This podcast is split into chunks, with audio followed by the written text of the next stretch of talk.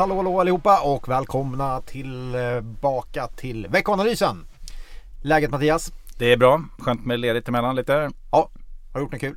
Ja, varit en vecka på Mallorca. Ja, sådär. Se dagsljuset. Ja, se ljuset en stund.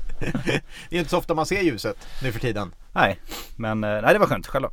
Nej, Jag har varit och åkt lite skidor i Sälen så det har varit gött. Eh, Vi har varit borta några veckor men eh, nu är vi igång igen då. Så varje vecka kommer vi med 15 minuter börs och makro har vi tänkt oss. Eh, Ska vi börja det här året med att summera förra året? Blev Ja, ett det bra verkar bra. börsår till slut. Det blev väldigt bra. Eh, lägger man med december 2018 ser det ju kanske inte riktigt lika bra ut när det gick Nej. ner 20. Men, eh, men det vart ju ett väldigt, väldigt bra år. Absolut. Det måste man ju säga. Framför allt med tanke på förutsättningarna. Alltså det är ju sällan det är ett så starkt börsår när makro och annat är så svagt. Ja. Måste man ändå säga. Det är, för det är ju ändå, nu har det gått, ja vad är det? Två år i alla fall som det har börjat vika. Makro. Faktiskt vinsttillväxten globalt vart ju i princip inte av förra året. Eh, det blev liksom inte ökade vinster och i början trodde man att det blev en del. Så att, eh, lite förvånansvärt ändå men eh, samtidigt ofta kan det vara lite så i slutet av en cykel och inte minst när Ja, det som vi kommer till strax att eh, liksom argumentet att det finns inte så mycket annat än aktier när räntorna är låga. För det var Just ju faktiskt det som hände att centralbankerna bytte fot under året. Ja. Eh, så att jag tror att det är, det är, det är nog helt det som har drivit börsen. Men inte ett helt odramatiskt år på börsen heller. Det var eh, hopp mellan hopp och förtvivlan. Jag kommer ihåg att jag sa att börsen skulle upp när vi var i Almedalen. Och fick massa skit för det. Eh, Men både i maj och senare sen i juli så var det ganska stökigt på börsen. Och Ja. Det föll ganska kraftigt. Eh, Och det finns väl ingenting som eh, talar emot att det inte blir likadant i år kanske. Det lär bli en Det är ju alltså tittar man över lång, lång tid så alltså en rekyl på 10-20% eh, under en viss period på året. Det har vi nästan alltid haft. Ja. Så att det, det är inget konstigt och speciellt om man tittar nu här när det har gått så otroligt starkt under det senaste året. Det här med, ja, när vi kommer sen till lite konflikten i Mellanöstern också. När det kommer lite negativa nyheter att det skulle gå ner fort. Nu gick det inte ner så jättemycket men det, det är ju inget konstigt. Det är ju de Ja. naturliga svängningarna. Det har egentligen inget med vinstprognoser eller makro i övrigt att göra. Det är 10-15% får man nog räkna med som en slags rekyl. Just det, det lär hända. Var förberedd på det. Eh, kollar man 2019 så var det precis som du sa. Makroekonomiskt svagt. Eh, vinsterna hade det också ganska tufft. Så vi svenska exportbolagen på sista på Q3 i alla fall. Vi har inte fått Q4 men eh, på Q3 så såg man ju att vinsttillväxten avtog och egentligen försvann. I alla fall om man räknade bort valutaeffekter. Eh, så, så ganska deppigt. Ändå gick ju börsen väldigt, väldigt starkt. Eh, är, Ja, men det, det är, är det väl- bara, alltså- är det bara eh, den här ränte... Eh, skillnaden i att man, man förväntar sig att räntan skulle öka till att eh, man helt enkelt började sänka räntorna igen? Från Ja, Riksbankshåll. eh, ja, alltså jag skulle säga om man, om man summerar året, eller två saker tycker jag som, som man bör ha med sig. Det ena är Mm. att tydligt svagare stämningsläge i industrin. Och därav också om man tittar i Sverige, liksom, eftersom vi har ganska tung andel industri, så är det ju det som har bidragit till att liksom, Ja, det, att makro försvagades. Eh, det andra är ju naturligtvis räntorna. Eh, där man då i USA räknade med ett par räntehöjningar och det blev tre sänkningar istället. Eh, det är de två stora delarna som har liksom skiftat humöret under Ja. året skulle jag säga. Sen är ju Riksbanken lever ju i en liten egen värld där man i princip bara bestämde sig för att nu ska vi upp till nollnivå. Eh, Den, den har ju inte marknadspåverkan på samma sätt. Eh, inte globalt i alla fall. Det har en påverkan på svenska kronan till viss del som har försvagats under längre tid. Men, eh, men i övrigt så är det ju eh, inget som, som påverkar globala förutsättningar. Den, den riksbankshöjningen som skedde. Just det.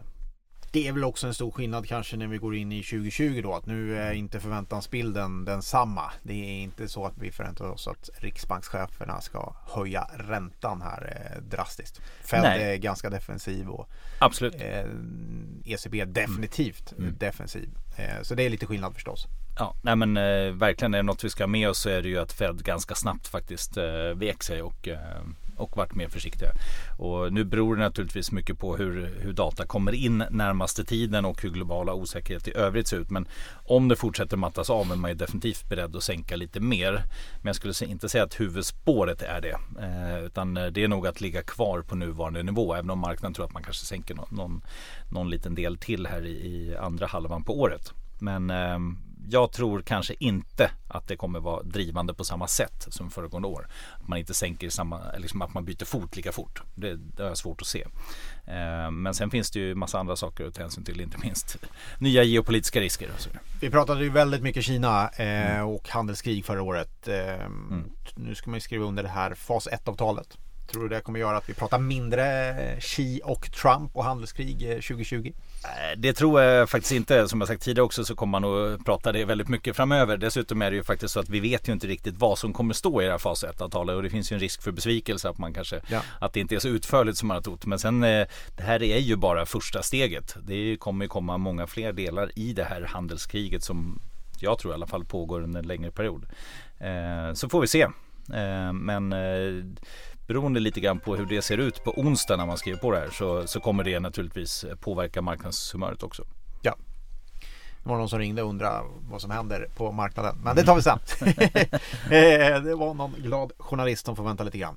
Ehm, ja, eh, vad man kan säga är väl ändå att positivt att man kommer fram. Nu ser det ändå ut som man kommer skriva under det här. Vi får se vad det är man skriver under. Men man är uppenbarligen i alla fall inte så långt ifrån varandra så att man inte kan nås i en överenskommelse. Mm. Eh, och det är väl klart positivt. Eh, Absolut, ja men det är, det är det här man sett fram emot och det är ju, det är ju viktigt naturligtvis. Nu är får vi inte glömma bort också att det är valår i USA. Mm. Eh, så att det är viktigt att det sker en del positiva saker för Donald Trump om man ska ta hem det här. Och, eh, en sak är naturligtvis att skriva på det här. Det andra är att man nu har agerat i Iran ganska snabbt. Det är naturligtvis har det visst samband också kan jag tänka mig med att det är ett valår. Det att visa att man faktiskt är beredd att eh, ja, Eh, att man inte tål vilka, vilka, vilka lösningar som helst.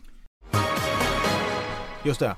Eh, det kan vara om vi hoppar framåt då när vi ändå pratar om 2020 eh, här, handelskrig. Ja, vi har ju också Iran-konflikten. kändes, vi har ju alla hört talas om den förstås. man kan konstatera att aktiemarknaden tog den väl lite med ro ändå får man väl säga. Ja, det känns lite grann så. Vi har ju sagt det under flera års tid egentligen att eh, den här geopolitiska osäkerheten som till och från uppstår oavsett om det har varit Nordkorea-missiler eller vad det nu kan vara. Eh, för 20 år sedan så reagerade man ganska hårt på marknaden kortsiktigt på det här. Mm. Eh, till exempel 2004 Madrid eh, tågattacken och så vidare. Då gick ju börsen ner 3% på en sån grej. Eh, nu för tiden så har man lite grann lärt sig beroende på konflikt och så vidare så, så blir det inte lika stor påverkan på börsen. Man, man inser att det är inte det som, som driver vinsttillväxt i slutändan tror jag. Ja. Eh, och lite så var det också i samband med det här. Man såg inte liksom den här risken för ett fullskaligt krig. Utan eh, det är en, eh, ja, en markering i samband med Irans eh, positionering eller vad man ska kalla det. Och de motangrepp framförallt som har varit efter den här initiala attacken på, på generalen där är ju ganska balanserade ändå. Ja. Och man ska nog, om man i alla fall vi är kanske inte de största geopolitiska experterna själv men jag frågar bland annat vår, vår huvudägares geopolitiska institut. Ja. Eh, och eh, de säger också att det här är i princip en ja, aktion som man förväntat sig. Eh, att det är liksom inte så dramatiskt så att det liksom ah, föranleder liksom en, en större eskalering i det här. Eh, och man får nog räkna med helt enkelt att det, att det blir lite fler sådana här motangrepp. Eh, Trump reagerade med nya ekonomiska sanktioner vilket får anses vara en ganska ja, eh, en, en lätt eh, ett lätt angrepp eh, efter de senaste attackerna. Så att eh, vi har inte sett de här stora påverkan på liksom det här klassiska oljan, guldet och andra risktillgångar som, vi, som man kanske kan förvänta sig. Nej. Kanske också en eh, bevis på att eh, den här delen av världen inte har samma grepp om världsekonomin genom oljan eh, som man en gång haft. USA Definitivt.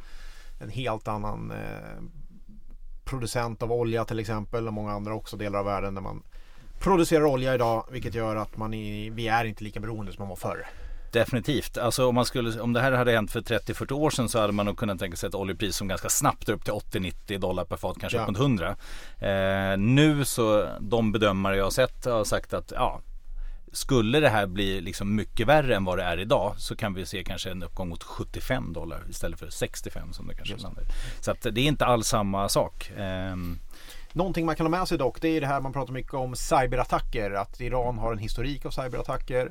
Eh, vad man kan ha med sig då är ju risken att det drabbar enskilda bolag. Eh, och då kan det få en väldigt stor konsekvens för det enskilda bolaget. Ja. Eh, det kanske man ska vara lite mer rädd om eh, om man har placeringar i enskilda amerikanska aktier. Att eh, vissa bolag kan drabbas väldigt, väldigt hårt. Absolut, vi frågade ju även där den här geopolitiska experten lite grann vad, vad, vad är egentligen möjliga alternativ om man nu inte om nu Iran känner att man kanske inte är de som, som kan eh, ja, har samma militära kapacitet som USA. Ja. Som USA. Ja, det finns ju ett par alternativ. Det skulle kunna vara till exempel terroristattacker på, på olika vad ska jag säga, tredjepartspartner, alltså i, i Ja. typ Saudi eller Förenade Arabemiraten och så vidare. Skulle kunna cyberattacker, skulle kunna vara ytterligare att man drar sig tillbaka från sina åtaganden kring kärnkraftsavtalet och så vidare. Den, den typen av åtgärder är väl kanske mer troliga från Irans sida än rena militära konflikter. Ja. Vi lär få tillfälle att prata mer om detta, eh, antar jag. Det skulle jag tro. Eh, hände lite andra grejer förra veckan också. Eh, kanske inte riktigt av samma magnitud men vi fick ändå sysselsättningssiffror från USA. Får vi varje månad men ja. eh, det, eh, men eh, vad tyckte du om dem då? Nej men eh, de var lite sämre än väntat. Eh, det tillfördes lite färre arbeten än vad som var i prognosen. Men det är fortfarande, det var 145 000 personer. Arbetslösheten kvarstår på 3,5 procent. Det är ingen kris på något sätt. Förvisso en lite lägre löneinflationstakt. Eh, men jag tycker inte det var någonting som egentligen direkt stack ut i den arbetsmarknadsrapporten. Så man, skulle, man kan nog säga att det fortfarande är en ganska god utveckling. Och tittar man också på andra siffror som kom in förra veckan, eh, till exempel inköpschefsindex för tjänstesektorn i USA, ligger ju på en tydlig expansionsnivå. Så jag skulle säga att det fortfarande ändå är en god underliggande ekonomisk utveckling i USA.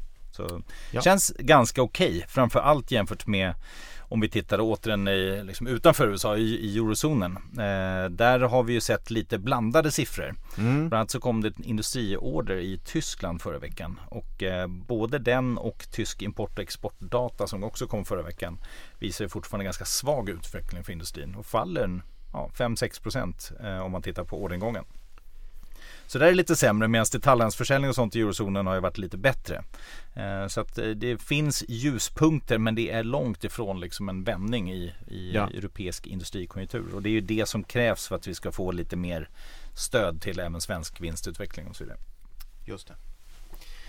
Eh, och kanske också till och med svensk kronförstärkning. Ja, Ligger lite i korten där då. Vi får Ja. se om det blir så. vi får väl se. Eh, kommer den här veckan, onsdag, det händer grejer. Konsumentpris, inflation i USA. Ja, och i Sverige också. Om du pratar svenska kronan dessutom Mm. så kan vi få, om den överraskar positivt så kan vi få lite skjuts där på svenska kronan. Men det ligger inte i korten utan om man tittar på förväntansbilden så är det ju faktiskt ganska oförändrade siffror både i USA och Sverige.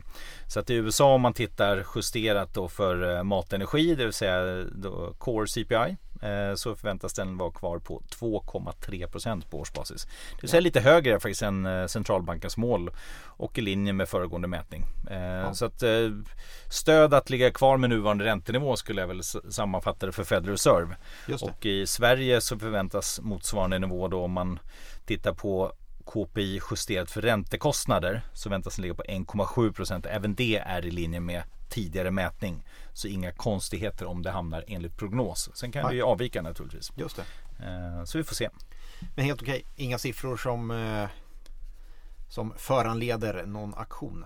Eh, kan man väl säga. Inte direkt skulle En, jag säga. en, en gans, om, om det blir en betydligt högre inflation i USA då, då mm, kanske man förväntar sig att de behöver bromsa, höja ränta. Mm. Eh, skulle kunna vara en sån trigger till att eh, skaka om marknaden lite? Skulle väl kunna vara men samtidigt så i USA så har ju centralbanken lite dubbelt mandat med sysselsättning och annat också så att det jag tror inte att en enstaka siffra förändrar förutsättningar, absolut inte. Men det är klart om det skulle hamna på 2,5-2,6 så är det nog en liten varningsklocka om det inte är så att man hittar konstiga engångseffekter i det. Ja. Eh, Så absolut. Men det är svårt att se med tanke på den här sysselsättningssiffran som jag nämnde. Där kommer ju den här löneinflationsdatan och den visar ju på lägre Just löneinflation och Ja. ökning. Så att eh, jag skulle nog säga att det inte är så troligt att Nej. inflationssiffrorna hamnar högt. Bra, Stockholmsbörsen eller börsen överhuvudtaget bjuder inte på sig jättemycket men det börjar komma in lite rapporter och det är amerikanska banker som är först ut. Eh, Som vanligt kan man väl säga. Och eh, Alcoa, de har alltid varit tidigt ute. Det hedrar dem. Eh, Så lite amerikanska rapporter kan man eh, hålla utkik efter. Eh, JP Morgan, Bank of America, Goldman Sachs, Citigroup. Ja, det är hela, hela gänget. Det är alla investmentbanker. Hela gänget kommer där. Ja. Eh, så det kan vara värt att kolla på eh, som se som en temperaturmätare på den amerikanska ekonomin kanske. Kollar man lite på världens börser hittills i år så vet du vilken som är starkast?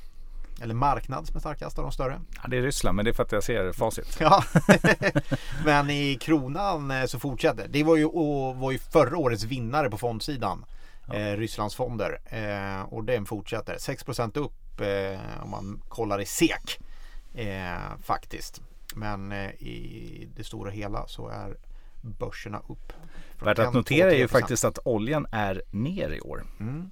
Någon procent. Och trots det så är Ryssland klart bättre. Jag har faktiskt inte tittat på Ryssland i övrigt vad som har hänt där i år. Men det är hittills i alla fall den bästa marknaden. Yes, så uppgången fortsätter. Ja, vi får se vart den tar vägen under året. Eh, tack för att ni är med oss och lyssnar igen. Nu kör vi ett år till. Eh, kanske att börsåret 2019 var så bra för att vi startade. Det är en korrelation i alla fall. Eller? Det måste det vara. ja, eh, vi får se om den fortsätter den trenden. Vi eh, hörs eh, nästa vecka. Ha det så gott. Hej. Svärd dödar, så var ni era kära mödrar och var ni era fäder med. Därför det. Och vågar inte stå där stilla med benet på väggen, stå där och chilla. Då kommer discosnuten bötfälla dig, då får du discotruten Olagligt att inte dansa, asexuell, straight eller transa. Och vi ska upp bland molnen, varannan dag men alltså en skål sen. Vi ska twista till svetten, lackar till polisen, juristen och rätten backar. Skiter i tiden och vad klockan slår när vi revar hela dygnet så långt vi förmår.